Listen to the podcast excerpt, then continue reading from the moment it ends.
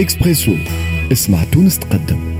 مواصلين في برنامجكم حتى للتسعة متاع الصباح. نهاركم زين، نهاركم مبروك. تحية لكل مستمعين برشا تفاعلوا معنا قبيليك على الحوار على العلاقة التونسية الليبية، وكانت معنا مباشر من ليبيا تونسي صابر بوجر المدير التنفيذي لمجلس التعاون الاقتصادي التونسي الليبي. كنا حكينا على زيارة دبيبة المنتظرة اليوم لتونس باش يتقابل مع رئيس قيس سعيد. إذا شنو الانتظارات، شنو الملفات اللي باش يطرقوا؟ رجعنا سمعناكم التصريح زاده متاع رئيس الحكومه الليبي دبيبه البارح في مجلس نواب الشعب فيما يخص تونس، تصريح تاع دقيقتين ونص قال شويه كنا سمعناه، وكان تكلم فيه على وثيقه اللي هي صارت عليها الضجه، معناتها موضوع الارهاب وما ارهاب. كنا اللي تبعونا في الفيديو لايف تنجموا تعادوا تتفرجوا، كنا بثيناها حصريا الوثيقه اليوم الصباح، دونك اللي فيها معناتها لوريجين معناتها النوت نتاع انتربول الى اخره، تنجموا تعادوا تتفرجوا اللي تفرجوا فيديو لايف يلقاو الوثيقه هي وتكلمنا عليها مع سي صابر بوجر. الآن باش نمشيو إلى المغرب. البارح الانتخابات اللي صارت، دونك البارح نتائج الانتخابات اللي صارت في المغرب، الانتخابات التشريعية، حبينا نرجع عليها اليوم الصباح مع الوجه التلفزي المعروف رشيد حلاوي من ماتان تي في avec l'émission phare donc la vérité l'info en face. l'info en face برنامج تنجموا تتبعوه حتى اللي حبوا يتبعوا اللي صار في المغرب ومش كان في المغرب، une émission très intéressante d'actualité. رشيد صباح خير، مرحبا بك على موجات اكسبريس اف ام، مرحبا بك في تونس عبر الهاتف، شكرا لك. Merci beaucoup. Moi je suis très content de pouvoir parler à ce peuple tunisien et de parler à la Tunisie du Maroc modestement. Donc moi je suis Rachid Hallaoui, journaliste animateur de débat. Pour le commentaire que je pourrais faire par rapport à ce... Oui justement. Rachid, alors juste pour ceux qui n'auraient pas suivi, si ça se trouve, il y en a qui ne savaient même pas qu'il y avait peut-être des élections au Maroc. Donc c'est quoi ces élections? Quelle était l'importance de cette élection? Enfin, il y avait un challenge. Moi, j'ai suivi un petit peu la presse qui se disait. C'était vraiment... Il y avait beaucoup de suspense. Les lectures divergeaient. On n'était pas sûr des résultats à l'arrivée. Il y a eu... Peut-être vous pouvez nous rappeler de la situation politique un petit peu ces 10 dernières années. Il y avait une dominance, je pense, sur les législatives du Parti islamique. Voilà, enfin, déjà planter le décor peut-être. Complètement.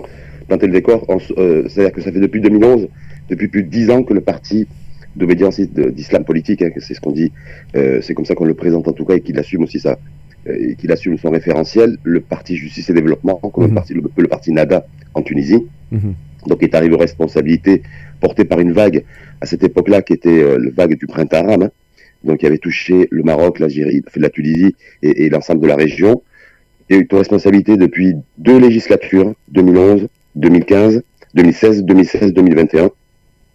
Là aujourd'hui, donc voilà, il y a une gouvernance assumée à la fois par un chef de gouvernement très fort, par la personne d'Abdelia Benkiran, qui n'a pas été en capacité ensuite de reconstituer un gouvernement en 2016.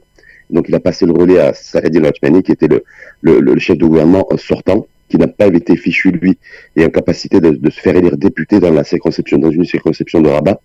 D'ailleurs, hier soir, c'est juste pour mettre en perspective et en relief le fait que le Parti Justice et Développement a essuyé un véritable revers hier au Maroc, dans le sens où il se retrouve à peine avec 12 députés, il passe de 125 députés en 2016, donc parti dominant à la première chambre. À peine 12 députés, c'est-à-dire qu'il ne sera même pas fichu et en capacité de constituer un groupe parlementaire, puisqu'il faut un minimum de 20 députés. Tout ça pour vous dire, voilà, il y avait ce parti qui s'est coalisé avec d'autres partis politiques. Alors, est-ce que c'est le phénomène d'usure? Est-ce que c'est une page de l'histoire politique marocaine qui se ferme avec l'islam politique? Je pense que oui, parce que au vu du résultat enregistré par le Parti Justice et Développement, je pense réellement que c'est pas une défaite, je veux dire, conjoncturelle, mais c'est une défaite qui marque, selon moi, un véritable coup d'arrêt pour ce parti. Ça c'est pour le parti le Parti Justice et Développement, le parti qui est arrivé en tête, le RNI. Alors, voilà, donc, si vous voulez, oui, tout à fait. Non, si. Donc après ces 10 années donc de on va dire de dominance, donc vous confirmez, enfin les résultats sont là. Les co-gouvernances. Voilà. Mm-hmm. Tout à fait. Donc après 10 ans, effectivement, pour ce parti, c'est... Donc 10 ans, c'était un peu difficile aussi pour eux parce qu'ils ont dû gérer une crise financière et ensuite ils ont dû gérer une crise sanitaire. Hein. Mais en même temps, je pense qu'il y avait l'envie et le désir de celles et ceux qui sont exprimés, y compris au plus haut sommet de l'État, de passer à autre chose.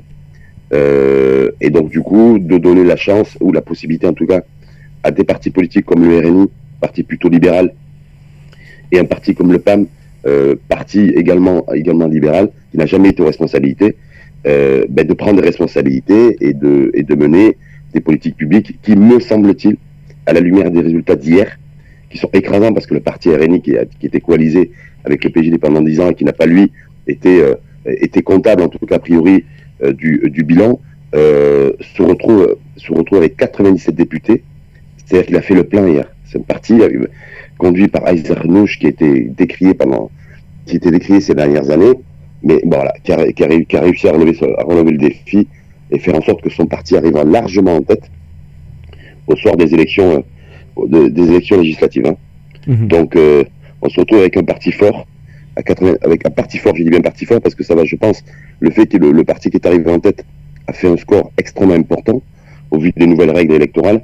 C'est un parti qui devrait être, en tout cas, être en capacité de relever les nouveaux défis, les vrais défis qu'attend le Maroc. Mais ça, on pourra en parler ultérieurement, si vous le souhaitez. Mais oui. En tout cas, sur le terrain politique, c'est une nouvelle majorité forte, sans l'islam politique. Mmh. Donc les chefs des principales formations, les 6 principales formations ont tous remporté un siège à part Saad El Othmani et il me semble pour Mohamed Lancer il y a toujours pas de résultat il me semble, mais bon ils ont été plus ou moins tous au rendez-vous. Après voilà, les résultats sont définitifs on va dire, enfin où il y a comment ça se passe les grandes tendances sont définitives, c'est pas encore, tout n'est pas officialisé. Mm-hmm. Par contre c'est ce qui a été rendu officiel cette nuit à 3h du matin par le ministre de l'Intérieur marocain. Ouais. C'est la victoire de la défaite cuisante du PJD, mmh. Qui se retrouve 7e ou 8e parti, et la victoire écrasante de partis comme le RNI, mmh. mené par son chef de parti qui devrait d'ailleurs logiquement devenir chef de gouvernement dans les prochains jours ou les prochaines semaines, mmh. à la personne de Aziz Akhannouch. Voilà. Qu'est-ce que ça va changer ? Qu'est-ce que ça va changer ? Mmh. Alors, j'ai envie de dire qu'est-ce que ça va changer, qu'est-ce que ça devrait changer. Mmh. Parce que l'attente là va être très forte du côté des citoyennes et des citoyens marocains. Donc c'est du vrai changement. Le Maroc a opté pour une nouvelle orientation en matière de nouveaux modèles de développement. Alors moi je pense que ce qui devrait changer, c'est une attitude en tout cas beaucoup plus détendue dans le rapport entre les différentes institutions. C'est-à-dire moins de tension, moins de pression entre les au niveau de l'articulation des différentes institutions, à la fois l'institution centrale et les partis politiques et les différentes institutions aussi parallèles. Donc je pense qu'on devrait retrouver un climat beaucoup plus détendu, d'une part. Deuxièmement, je pense qu'il y a un vrai défi, ça va être de légitimer d'un point de vue populaire, et pas qu'électoral, mais populaire, le nouveau chef de gouvernement, qui a aussi un passif avec une catégorie de la population qui avait appelé au boycott de certaines entreprises, dont l'entreprise qu'il dirige. Donc je pense que là, il y aura tout un travail qui devrait être fait aussi pour apaiser. Et je pense aussi que ce qui devrait changer, c'est une politique, un virage social qui avait été entamé par le parti Justice et Développement, avec un soutien aux populations vulnérables. Ça avait été un peu leur credo. Je pense que là, le nouveau chef de gouvernement, ce nouveau parti, et cette nouvelle coalition, va devoir asseoir sa légitimité sur le terrain par des politiques sociales. On peut s'attendre à quelque chose qui est dans le frigo et dans le congélateur au Maroc depuis plusieurs années.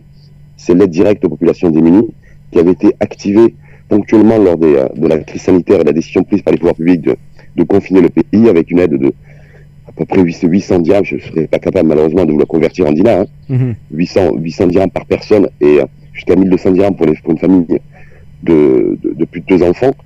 Donc voilà, je pense qu'il y a des choses comme ça qui vont se mettre en place pour casser cette image aussi de parti et de chef de parti, je ne vais pas dire, reprendre l'expression française, bling bling, mais en tout cas, voilà, assez fortuné, parce que il faut savoir que les partis qui sont arrivés en tête, et le parti qui est arrivé en tête essentiellement, a été très critiqué pendant la campagne électorale par les autres partis politiques, par l'utilisation massive d'argent.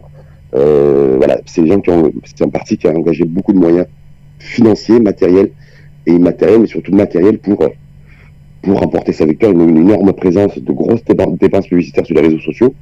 Donc voilà. Donc toute cette image un peu fric, il va falloir, à mon avis, la travailler, faire en sorte qu'ils arrivent à la casser, quoi. D'accord. Les 800 dirhams, c'est l'équivalent de 250 dinars tunisiens. Voilà, c'est juste pour que les gens puissent... Voilà, 250 dirhams, voilà. Avec une aide directe pour des personnes qui n'ont pas d'activité formelle, en tout cas. Mm-hmm. Et voilà, ils ont mis en place un registre qui s'appelle le RSU, le registre social unifié, mm-hmm. où toutes ces populations-là sont recensées. Donc, aide directe, je pense que mon petit doigt me dit, mais bon, je vous donne d'ailleurs, je le partage avec vous, et ça me fait plaisir de le partager avec un média tunisien. Je pense que ça sera la première décision phare qui sera prise par le nouvel exécutif et par le nouveau chef de gouvernement. Mmh. Et Rachid ذاك المستمع رشيد حلاوي دونك كما قلت الوجه التلفزي في المغرب. Rachid, le parti avec le RNI maintenant qui normalement dont le chef sera probablement chef du gouvernement, est-ce qu'il y a un changement là? Bien sûr, on pense un petit peu à nos relations tuniso-marocaines. Je ne sais pas, est-ce qu'ils ont pris des positions claires sur la politique étrangère, ces partis-là? Enfin, on sait qu'aujourd'hui le Parlement gère entre autres, enfin à travers une commission, des relations étrangères, etc. Est-ce qu'aujourd'hui ça va changer quelque chose peut-être dans les relations? Ils sont plutôt ouverts, enfin voilà, qu'est-ce qu'on peut savoir, même s'ils ne sont pas exprimés clairement sur les relations maghrébines ou tunisiennes-marocaines, mais voilà, qu'est-ce qu'on peut savoir sur leur tendance un peu politique étrangère? Politique étrangère, bon, il faut savoir que chez nous, de toute façon, le chef de la politique étrangère, c'est le chef de l'État, hein. C'est le souverain. Maintenant, maintenant au niveau politique extérieure, c'est un parti très ouvert de toute façon vers le monde extérieur, hein. Et puis, je veux dire, ce qui est important aussi à noter, dans un premier temps, hein, c'est ce qui se passe chez vous et ce qui se passe chez nous. C'est-à-dire que le parti NADA chez vous et le parti PJD chez nous, c'est de l'histoire ancienne. On sait très bien maintenant que les populations... Voilà, et je vois un petit peu, parce que j'ai suivi ce qui se passe chez vous depuis plusieurs semaines, les populations aussi, globalement, ont relativement bien accueilli le fait que une décision soit prise au plus haut sommet de l'État de dire maintenant l'islam politique c'est fini. Cette page que vous avez tournée, elle est également tournée ici. Donc je veux dire, on est sur la même ligne. Mm-hmm. Donc je pense que c'est un préambule extrêmement important. Ces partis qui sont arrivés, et le parti qui est arrivé en tête, c'est un parti très ouvert, un parti assez libéral d'un point de vue économique. Donc on peut s'attendre aussi à ce qu'il y ait des échanges, un axe peut-être Rabat-Tunis qui soit un peu plus, qui soit réactivé, en tout cas qui soit beaucoup plus dynamique économiquement. Et si l'économie repart, et s'il y a une dynamique économique, il y aura nécessairement aussi une dynamique diplomatique qui embrayera. Mais pour moi, c'est que des choses positives et voilà. Ça aurait été peut-être plus compliqué compte tenu que vous avez tourné la page de l'islam politique, sinon on était resté toujours dans cette séquence-là. Mais là, c'est plus le cas. Très bien. Rachid, alors, justement pour récapituler, pas spécialement pour ceux qui viennent nous rejoindre, mais c'est vrai, peut-être qu'ils peuvent être un petit peu perdus. Donc je rappelle que les élections législatives au Maroc, Narkiwali au Maroc, Rachid, Neteij, donc c'est, on va dire, une défaite historique du PJD, bien sûr une victoire du RNI. Juste pour revenir, mais vraiment en une minute, s'il y a une ou deux raisons que vous pouvez évoquer aujourd'hui pour comprendre ce qu'il y a des similitudes, parce qu'il y a des auditeurs que je salue d'ailleurs qui sont en train d'interagir avec nous, qui se disent est-ce qu'il y a un lien, est-ce que la situation en Tunisie a indirectement influencé ce qui s'est passé, enfin la défaite du PJD, voilà. Est-ce que la dégringolade a commencé il y a bien longtemps? Quelles sont les raisons essentielles à cette dégringolade? Quand même, ils arrivent, ça fait 10 ans qu'ils sont là en tête et là ils sont 8e quand même, c'est une grande différence. Complètement. Il y a indéniablement un contexte régional qui a pesé, attention, hein, voilà, qui a pesé. Ce qui se passe en Tunisie a certainement, de toute façon, inspiré celles et ceux qui sont rendus aux urnes pour modifier considérablement la carte politique marocaine et le nouveau rapport de force politique. Ça, c'est inévitable, on ne peut pas se retrouver. D'ailleurs, ce qui s'est passé en 2011 chez vous, s'est passé chez nous en 2011 aussi, politiquement. Donc ce qui s'est passé en 2021 chez nous hier, c'est passé chez vous il y a quelques jours. Nous, ça s'est pas passé par les élections, mais ça s'est produit par la décision au plus haut sommet de l'État tunisien, donc par le président d'ailleurs tunisien en personne. Donc il y a similitude. On est exactement sur la même cartographie, c'est-à-dire la photographie de 2011 et la photographie de 2021, que ce soit Tunis ou que ce soit Rabat, c'est la même chose. Mmh. Y compris la rue, hein. Mmh. Même si malheureusement ça fait très longtemps que je ne suis pas baladé chez vous, parce que j'adore ce pays. Mais voilà, je pense que le ressenti de la rue tunisienne, de Tunis ou la rue de Rabat ou de Casablanca, ça peut pas le même ressenti. C'est-à-dire que ce soit à la fois dans les institutions et à la fois dans les rues. Ça d'une part. Deuxièmement, autre chose qui a énormément pesé, écoutez, c'est un vote sanction. C'est dur et ça use. Hein. Mais justement, Rachid, ce qui est intéressant, c'est que c'est le PJD seulement qui est sanctionné parce que ses alliés ont fait des résultats plus ou moins corrects. Donc ça c'est intéressant parce qu'ils étaient ensemble. Parce qu'on a vu récemment en Tunisie, enfin ceux qui sont ensemble, ils sont sanctionnés parfois même avant même le parti. Voilà. Donc ce qui est intéressant, c'est que les autres s'en sortent assez bien, alors que c'est seulement le PJD qui a été sanctionné. Complètement, parce que alors là c'est peut-être une spécificité marocaine, c'est que on sanctionne généralement le parti qui a gouverné le gouvernement, si je puis dire. Donc on savait que le PJD, le chef de gouvernement était PJDiste, malgré le fait, c'est intéressant votre question, malgré le fait que le PJD, dans cette dernière législature, avait des portefeuilles ministériels qui n'étaient pas du tout, il n'y avait pas de véritable enjeu, hein. En tout cas pas d'enjeu électoraux en matière de sanctions populaires. Et malgré tout, ils ont été sanctionnés, mais c'est plutôt, on a sanctionné un parti, on a sanctionné une. Je pense qu'attention, c'est encore prématuré, il faut avoir avec nos amis experts, politologues et autres, sur sanction ou pas d'un vote idéologique. Est-ce qu'on assistait, est-ce que c'est l'expression d'une sanction, d'un vote idéologique, d'un islam politique qu'on ne veut plus dans ce pays? C'est peut-être ça. Mais par contre, peut-être conclure là-dessus, ce qui va être extrêmement important au Maroc, à partir de maintenant, c'est est-ce que ces partis-là, ces partis ouverts, ces partis modernes, ces partis libéraux, seront en capacité de porter de nouvelles générations de réformes attendues dans ce pays qu'est le Maroc, c'est-à-dire sur le terrain, par exemple, des libertés individuelles. On a encore un article 490 qui condamne à des peines qui peuvent aller des peines d'emprisonnement, des relations sexuelles hors mariage consenties. Avoir le courage aussi politique et l'audace d'ouvrir des grands débats sur égalité, équité ou pas en matière d'héritage homme-femme, donc des vrais sujets de société. C'est les partis, et le parti qui est arrivé en tête sera très attendu là-dessus, et bien entendu de relancer la machine économique avec la capacité et qui devrait être nécessaire de pouvoir aussi revoir la carte économique du pays, introduire beaucoup plus de concurrence dans les secteurs d'activité, casser certaines situations de monopole ou de rente. C'est des choses qui ont été relevées dans le rapport qui a été remis au souverain sur la mise en place d'un nouveau modèle de développement. Donc voilà, il y a de vrais sujets à la fois sur le terrain sociétal, de vrais enjeux, et je pense que d'ailleurs, ça sera leur cheval de bataille, et sur le terrain bien sûr économique, pour relancer la machine économique avec un modèle beaucoup plus redistributif. Tout à fait.